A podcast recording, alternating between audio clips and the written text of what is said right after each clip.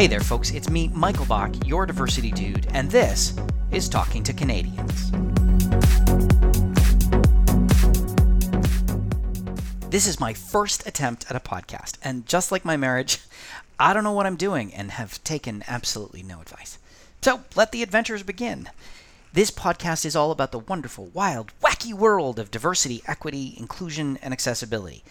This is my passion, it's my life's work, and it's what pays the bills. Every episode, I'll sit down with someone to talk about their life and their lived experience. It's an opportunity for you, the listener, to be a fly on the wall in someone else's life without having to break into their house and do creepy things. The topic will change from one episode to the next, and it will be based on whoever the heck I want to talk to because it's my podcast. If you don't like that, get your own podcast. Jeez. So, let's get this party started with the premiere of Talking to Canadians. Today I thought, you know what would be fun? Talking about racism. Everyone's favorite topic, just like death and taxes. But today's racism pales in comparison to the racism in the 1950s. Or does it? That's an assumption that we have, that it was so much worse back then. But was it really? I suspect if you were to ask some of the people that live with racism today, you might find that they don't feel like things have gotten much better. So today I go to the source, or one source. I sit down with Renee Bazile Jones. Renee is African American and grew up under segregation in the 1950s in a suburb of St. Louis, Missouri. In the 1980s, she moved to Toronto. Now, in interest of full disclosure, Renee and I have known each other for quite some time, and she works as a facilitator delivering training on diversity and inclusion, including working for CCDI. But the truth of the matter is, I don't know a lot of people that actually lived under segregation. Renee has a very unique perspective in that she has faced issues of racism in her personal life and at the same time works professionally in the area of diversity and inclusion, working to address issues of racism in society. So here's my conversation with Renee Bazile Jones. So, Renee, you're an African American woman. You grew up in St. Louis, Missouri during segregation, and you now live in Toronto, where you've lived for over 30 years. Let's talk about it. Oh, I'd be delighted. Um, I was actually born in a suburb of St. Louis called Webster Groves. I'm the second child and only girl in my family with three brothers. So we have a very mixed background, as you can imagine. It's a combination of West African, French, and indigenous Cherokee with a bit of Irish thrown in just to make it more interesting. So I went to an all black grade school that had a really storied history, an integrated junior high and high school, uh, both of which had an emphasis on academics. So there was no question starting out early on in terms of education that uh, students were expected to excel just on the basis of race and the positioning. So I was born in the 50s, so the US was still very much a segregated place. Uh, I went to what was considered at the time the best high school in the US. Uh, in fact, CBS did um, a story on my high school called 16 in Webster Groves. And I highly recommend it to people because it will give you a snapshot of what it was like to be a part of sort of an integrated community, but again, very much uh, the idea of how do we separate based on class. So, eh, thank you for that. That's, uh, you know, quite a, an interesting context, particularly for those of us in Canada that uh, certainly in my part of the central Canada didn't have that experience. What are your earliest memories or experiences of segregation? Like what what do you what sticks out for you? I think that most sticks out for me is not learning to swim as a child. You know, there's a sort of ongoing joke about black people not being able to That's swim. exactly what I was thinking about. but the truth of the matter is, uh, we weren't allowed to go to the community swimming pool. So um, at that time, there weren't the resources to build our own swimming pool. So my parents really spent time explaining the rules of the society that we were in, where I could go, who I could talk to. But that crystallization of not being able to swim is really a, a memory that will live on with me. And, you know, the only thing I could think of at the time was that it just wasn't fair. Like, why could everybody else go to that swimming pool and I couldn't? Of course. Yeah, it, it I, I do uh, think a lot about that that myth but the, the people from Black Afro Caribbean heritage can't swim, and it's and that I guess that's where it comes from. Is that yeah, that, absolutely. segregation? Yeah, and eh, how further did segregation affect your family? I mean, you you, you mentioned having the talk, which every Black f- parent has had with their child, but uh, how did it affect your family? Well, it's interesting because it had minimal impact. Um, just simply based on the fact that I lived in North Webster and it was a community of mutual support. So when I think about it now, um, I had such great role models growing up. So all the professionals in my community, doctors, lawyers, are black, and so those were my role models. Um, it was interesting when you think about the idea of being in the context of a segregated society. My dad, who was the oldest son in his family, was adopted in quotations by a white man who really supported him and made him a part of his family and a part of his business. So I grew up with my dad, you know, uh, being uh, eventually being a part owner in this business and having a white grandfather, Mm, if you yeah. will, considering all the mixes in my family. My other relatives all worked. Uh, there was no question of that. Uh, two of my aunts had their own businesses. Um, both my grandmothers worked as domestics. Uh, my grandfather worked as a janitor janitor in the high school.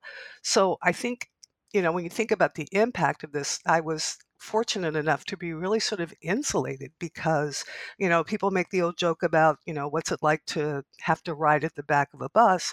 I didn't have to. My family had cars.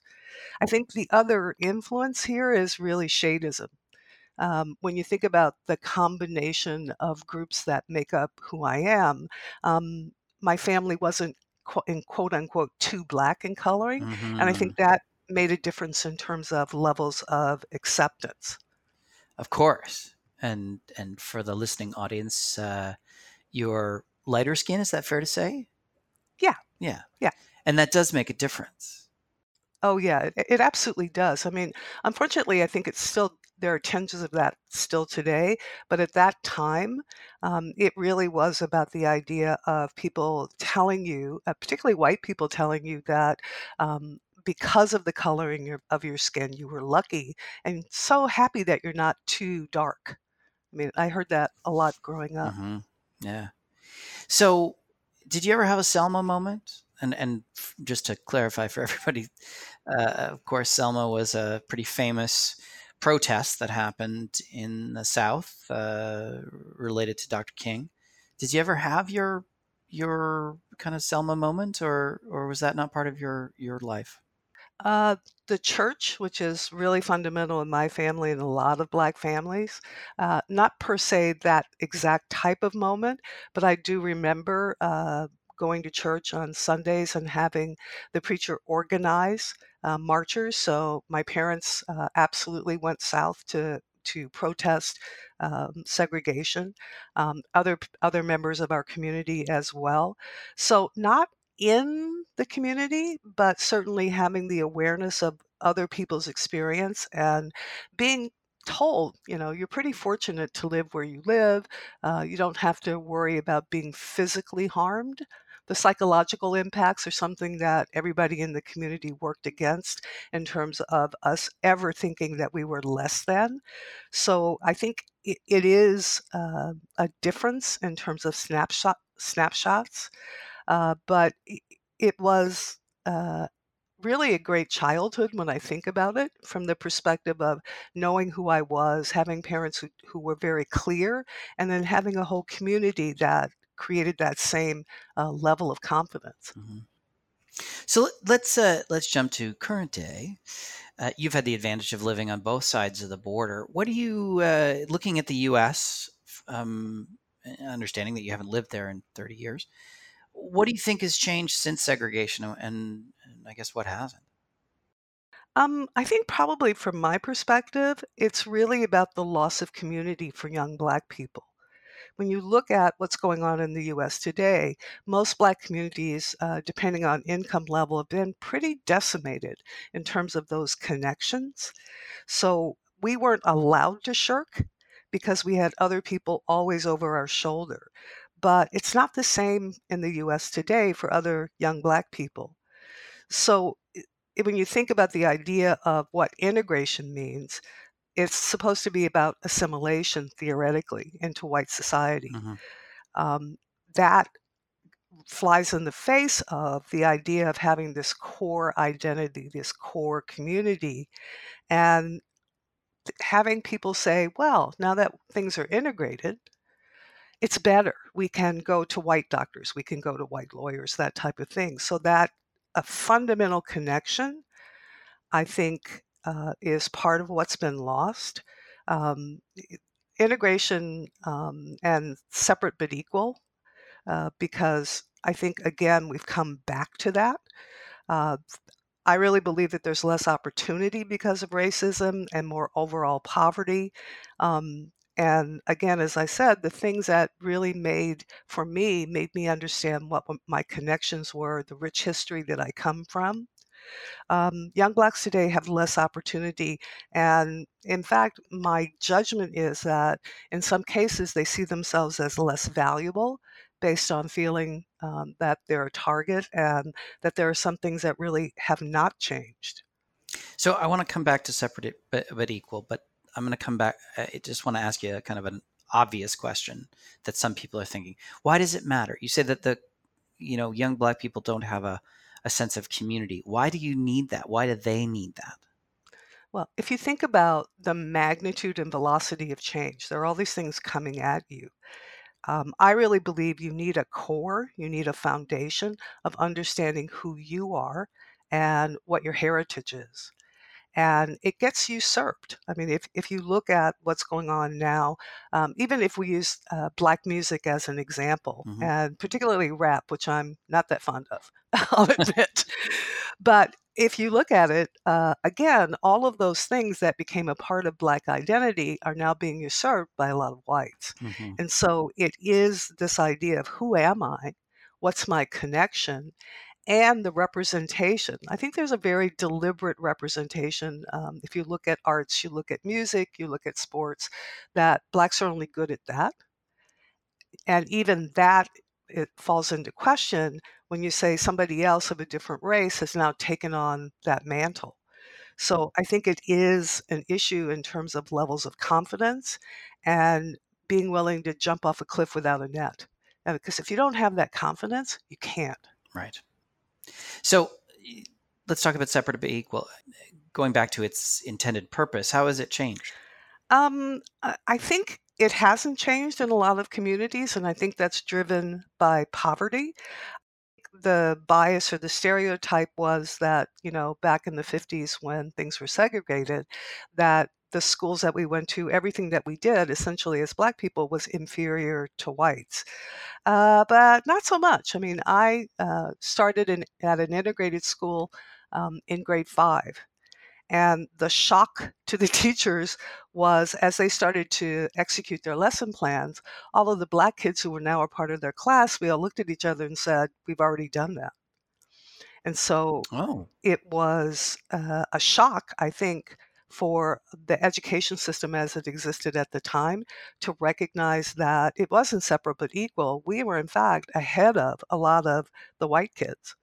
So, it, you know, that having that historical context, what we're seeing today, and I think what drives this is what I suggested before, and that is the idea that to be a part of society as a whole means that there are certain things or certain expectations of identity that you have to give up to be a part of the overall community. So I think what you're seeing is a trend line, particularly in the US, of young blacks saying, I, I'm missing that community connection. And so what we're seeing is people start to come together again um, and segregate themselves from whites. So there's this limited interaction, if you will, and a certain amount of unwillingness for both groups to learn about each other. I mean, the other thing I, I would say about Missouri is that during that time period, uh, and still today, uh, there, it's very distinct in terms of identity. So you you weren't looking at a lot of ethnocultural groups. You were either black, white, or Jewish in St. Louis during that time period. And if I think about um, St. Louis itself, uh, I still see that separation. The difference is economic drivers now. So my Black community suddenly became integrated um, over the last 10 years or so, just driven on housing prices. And so Right. suddenly you had whites coming back into the community because they could afford the houses. So, but I still see this need on the part of Black people to say, where's my community? Where are my connectors? Sure. So let's uh, bring it up here to the north. Uh, what do you see the difference being in terms of the Canadian landscape? Well, I think the patterns of racism have some similarities, but I just think they're less overt. If we use the experience of Indigenous people in parallel to other people of color, um, I think those are the patterns. It's where uh, individuals and groups of people are devalued, um, and the attempt to get rid of people whose very land we live on. Um, also, other groups seem to be targeted. I think it's a question of identity. We are much less overt in terms of most of our behavior as Canadians. Um, but I think if you look at uh, the groups that, in fact, are targets, um, what I'm seeing now are two two particular targets, other than Indigenous people, are East Indians and Muslims. And you look at how they're being portrayed in media. You look at the idea that they are being othered quite specifically. Those patterns seem very familiar to me. So the other piece of this is the idea of exceptionalism. So I think one of the things that we see, in particular in the US as opposed to Canada, is that there's this idea that um, Americans are always, they always see themselves as being exceptions, or and they really buy into this idea that we are superior. Um, it's my experience as somebody who's been in this country for a long time and as a Canadian and who's worked in DNI for a long time is we don't see ourselves from that same exceptionalism perspective. And I think that's a good thing. Um, you know, we have pockets, and certainly um, one quick story I'll share with you is my experience of doing DNI training in Chatham and London, Ontario. Um, it's probably the only place that I can really pinpoint where somebody really wanted to make an issue out of my race. And so I, I went to do this learning program, and uh, the person who was running the program gave me a heads up and said there were a couple of people that this was a, a required program. There were a couple of people in the program who were very upset at the idea of being taught by a black person. So this was in Chatham, Ontario. And how long ago? Uh, 10 years ago. Wow. So it wasn't that long ago. So it is, there are still pockets, um, but I've, you know, I've really sort of lived a charmed life, if you will, in terms of my US experience versus my Canadian uh, um, experience. When I first started traveling, when I first arrived in Toronto and I first started traveling across the country, one of the first questions I ask colleagues is Is it safe for me to go to these places that you want me to go? And the people I was speaking with looked at me as if I'd grown another head and said, What are you talking about? And so the idea that it didn't even occur to them that it would be an issue for somebody like who looked like me uh, was a real bonus for me. Yeah, of course. No, I, I, you know, I guess the question is, do you do you still have to ask that question today about your safety? Is that a question that you know you're asking in Canada in particular? No, I never asked that question. And uh, the thing I, I can share with you is uh, traveling back to the US in current time, I feel the need to ask that question even more. It is uh, always a concern. It's always where am I going? Um, what who am I meeting with? Where do where do I need to be? Um, the hesitation um, when I'm in the U.S. about renting a car and where I have to go if I'm driving a rental car, and is that going to be an issue? So a lot of the lessons that my parents taught me early when I'm traveling in the U.S. in current times still apply. So that's a sad thing to be able to have to say. Yeah, but you're not experiencing that here in Canada. Definitely not. Definitely not. I mean, it's it, it has been amazing to me because um, if you grew up during the time period that I grew up in, uh, there are certain tests that you put people through. They may not be aware that you're doing it, but you're aware. And other Black people, if they heard those tests, I'm not sharing what they are, um, would I immediately identify. But I don't feel the need to do that. This is home for me. And um, part of the reason that it feels like home for me is that I genuinely feel that the majority of people that I meet and wherever I travel accept me for who I am and don't expect me to be somebody else. And that's a real gift. Okay, now you have to share one of the tests because I feel like it's, it's, this is like the secret black handshake. It is like the secret black handshake. Okay, what's you got to give us an example? Uh, okay, I'll use the handshake as an example. Um, and that Okay. is uh, watching when I first meet somebody, uh, watching their nonverbals, first of all, and then watching how quickly they extend their hand. Is there any hesitation there? And you can really, if you're used to looking for it, you can really see it. And it tells you a lot about where that person is with who you are. So that's a mini one. That's the only one I'm giving you. Interesting. Okay, I'm gonna have to keep an eye out for that. So, Renee, um, eh, how has all of your experience, both growing up in the segregated U.S. and moving to Canada, how has it affected your life today? Oh, on a number of different levels. So, where I came from really gave me the confidence and the surety of who I am. And I think I mentioned this before. Um, and also life lessons about how to conduct yourself. Um, to uh, I'm you know I was really fortunate that early on my parents told me that if I let other people define what I can do and what I can't do, that's my problem. It's on me. I think the other thing that they taught me was forgiveness for people who may not necessarily want to treat me respectfully or for people who exhibit racism that what the you know the lesson that they taught us was that it's not part of somebody's natural DNA. People have to be taught that. So I think without that guidance, uh, I probably wouldn't have the confidence to talk to you about these issues that we're talking about today. The other piece of that is probably I wouldn't have the passion for my work that I do. Um, and that really is that fundamental belief taught to me early on that nobody should be excluded or disrespected based on who they are. That it, it that takes a, an incredible generosity of heart for your parents to have taught you way of of uh, respecting people that don't respect you. But I think if you look at Black people overall, you're going to see a sense of forbearance and grace, which I think hardly ever gets pointed out. People just assume that they can treat uh, Black people any way they want and will just put up with it. But I think um, what's a bonus and what's a gift about having that insight is that you don't see Black people you know, doing to to other people what has been done to them. And I think it's a part of who we are. It's I think it's a part of the pride in who we are that where we came from, you know, the original Mother Earth Africa is about dignity and grace. It's not about getting even. Mhm. And I think um, I think I feel very blessed to be a part of the group that I'm a part of because of that. hmm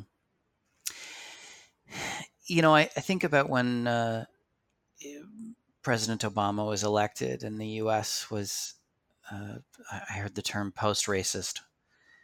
Uh, you know, do you think we're post-racist? Do you think we're Not at all. Not at all. I think, you know, we talk a lot about unconscious bias in our work. And I think uh, it's still very much, as we know, very much entrenched.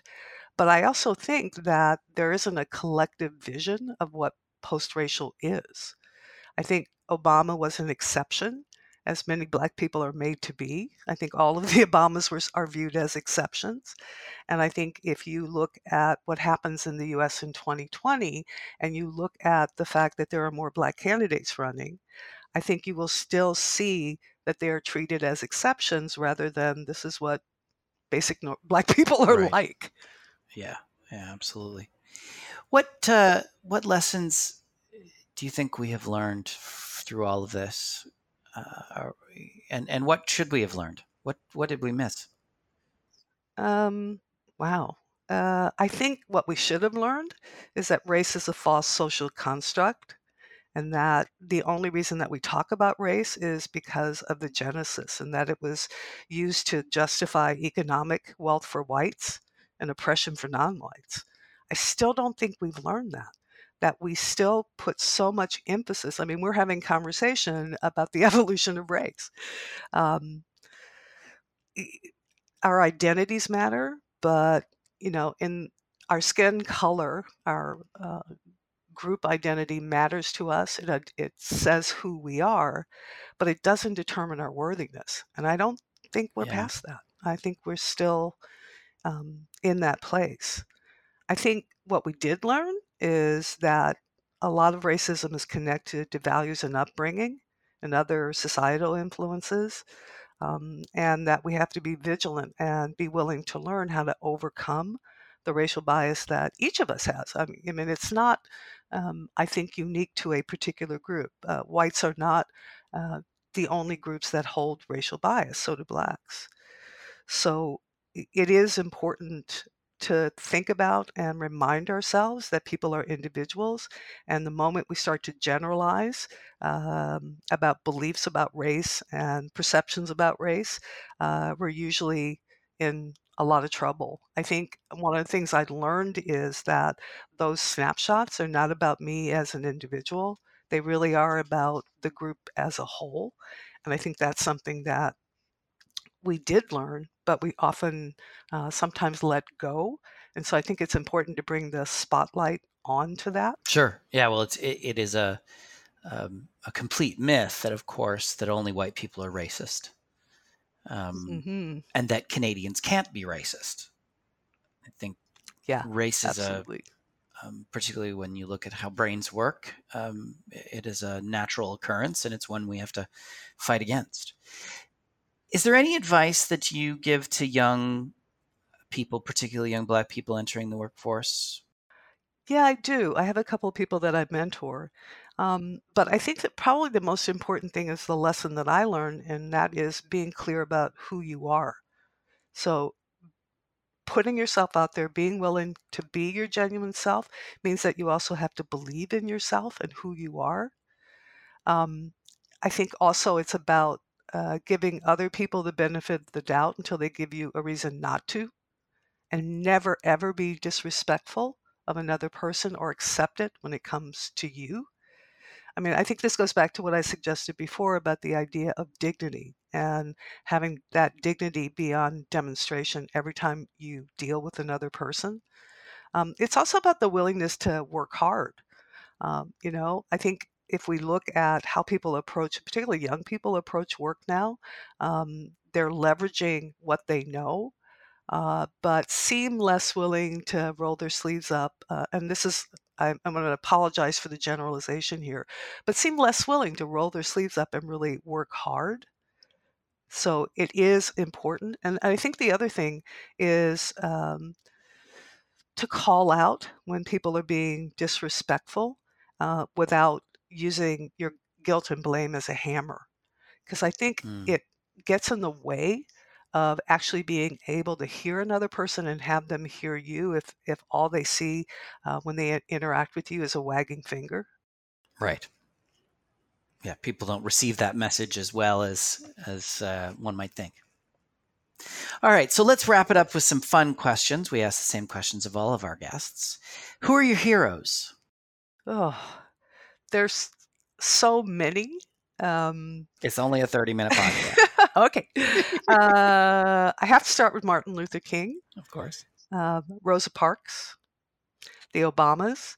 But uh, another person uh, is Jane Elliott, who I talk about mm-hmm. a lot in my work. Mm-hmm. Uh, but I also want to give you um, the women in my family. So Mildred Bazile White, Ida Bazile, Mildred Bazile White is my grandmother. Ida Bazile is my dad's older sister. Clara Fleming was my mother's mother. Those are really my heroes. Imelda Wyatt was my kindergarten teacher. And to this day, I can still hear her voice and her lessons in my head. Um, I'm very lucky because she really uh, said that I had the knowledge and skills to do anything that I wanted to do. So another person who reinforced my self worth. That's lovely. So, what is your biggest pet peeve? There's so many. I'm just going to pick one. I think it's people who take pride in being colorblind. Oh, yes. It's it's you know people are raised on this idea of not seeing color and it's just you know foot tapping frustrating when people take pride in that. And um, hopefully being able to have a conversation with people about why being colorblind is not the most positive thing that you can do when you're interacting with somebody who's a person of color that's mm-hmm. probably my pet peeve. Well we've been raised to and i remember thinking uh, learning this as a child growing up here in toronto but you didn't want to see uh, color as a bad thing mm-hmm. um, and so the best of intentions are well i don't see color uh, but uh, you know, the truth of the matter is our brains do see color. We do, and it's not a bad thing. No. Yeah. But we've been raised on this idea of equality. And if we buy that, the idea that you're somehow individualizing people flies in the face of everybody being the same. Absolutely. So, last question What is your happiest, guiltiest pleasure? Ooh, I'm not sure I want to share that with you. Just uh, me. No one else is listening. No one else is listening? Okay, fine. Um, I think, um, and this is going to sound perverse, but uh, it's rarely giving other people what they expect. Oh, okay. Because I need you to explain that. It's uh, you know, you have your own identity and um, you think about how you navigate through the world. And when I encounter, every person I encounter is a new individual. And it's interacting with them and beginning to, to understand what their formulation is of me and having um, that establishes a certain expecta- set of expectations about how I'm supposed to be. And in a lot of cases, my guilty pleasure is not giving them that. Oh, I like it. I'm trying to figure out how I can work that into my world. I'm to like tell my husband I'm to cook chicken and then serve him lentils or something. uh, food and also just discourse you know that um, you know sometimes i find it plays out when you're having conversation with somebody and they expect you to be a particular way or have a certain perspective. Um, i've lived long enough to be able to argue both sides of any point. And so sometimes I take great pleasure in something I don't necessarily believe in, but being able to argue that point vociferously and really sort of shock and awe the other person. You just described politics. yeah, there's no way I could be a politician. well, thank you so much, Renee, for joining us today. This has been a great conversation, and I really appreciate you sharing. Thank you so much for asking me. Race and racism is a tough conversation under the best of circumstances. It tends to strike a very emotional chord, both from the person experiencing the racism and the person accused of it. Truthfully, I don't think we talk enough about racism in Canada. Because we're Canadian, we can't be racist. And that is what I like to call horse excrement. Of course, we can be racist. We're human. Just because we're painfully polite about it doesn't mean we're not subject to the same bias that is the root of all racism. But we don't talk about it. Instead, we pretend it isn't happening and stick our heads into the proverbial sand. But that doesn't mean that things are getting better.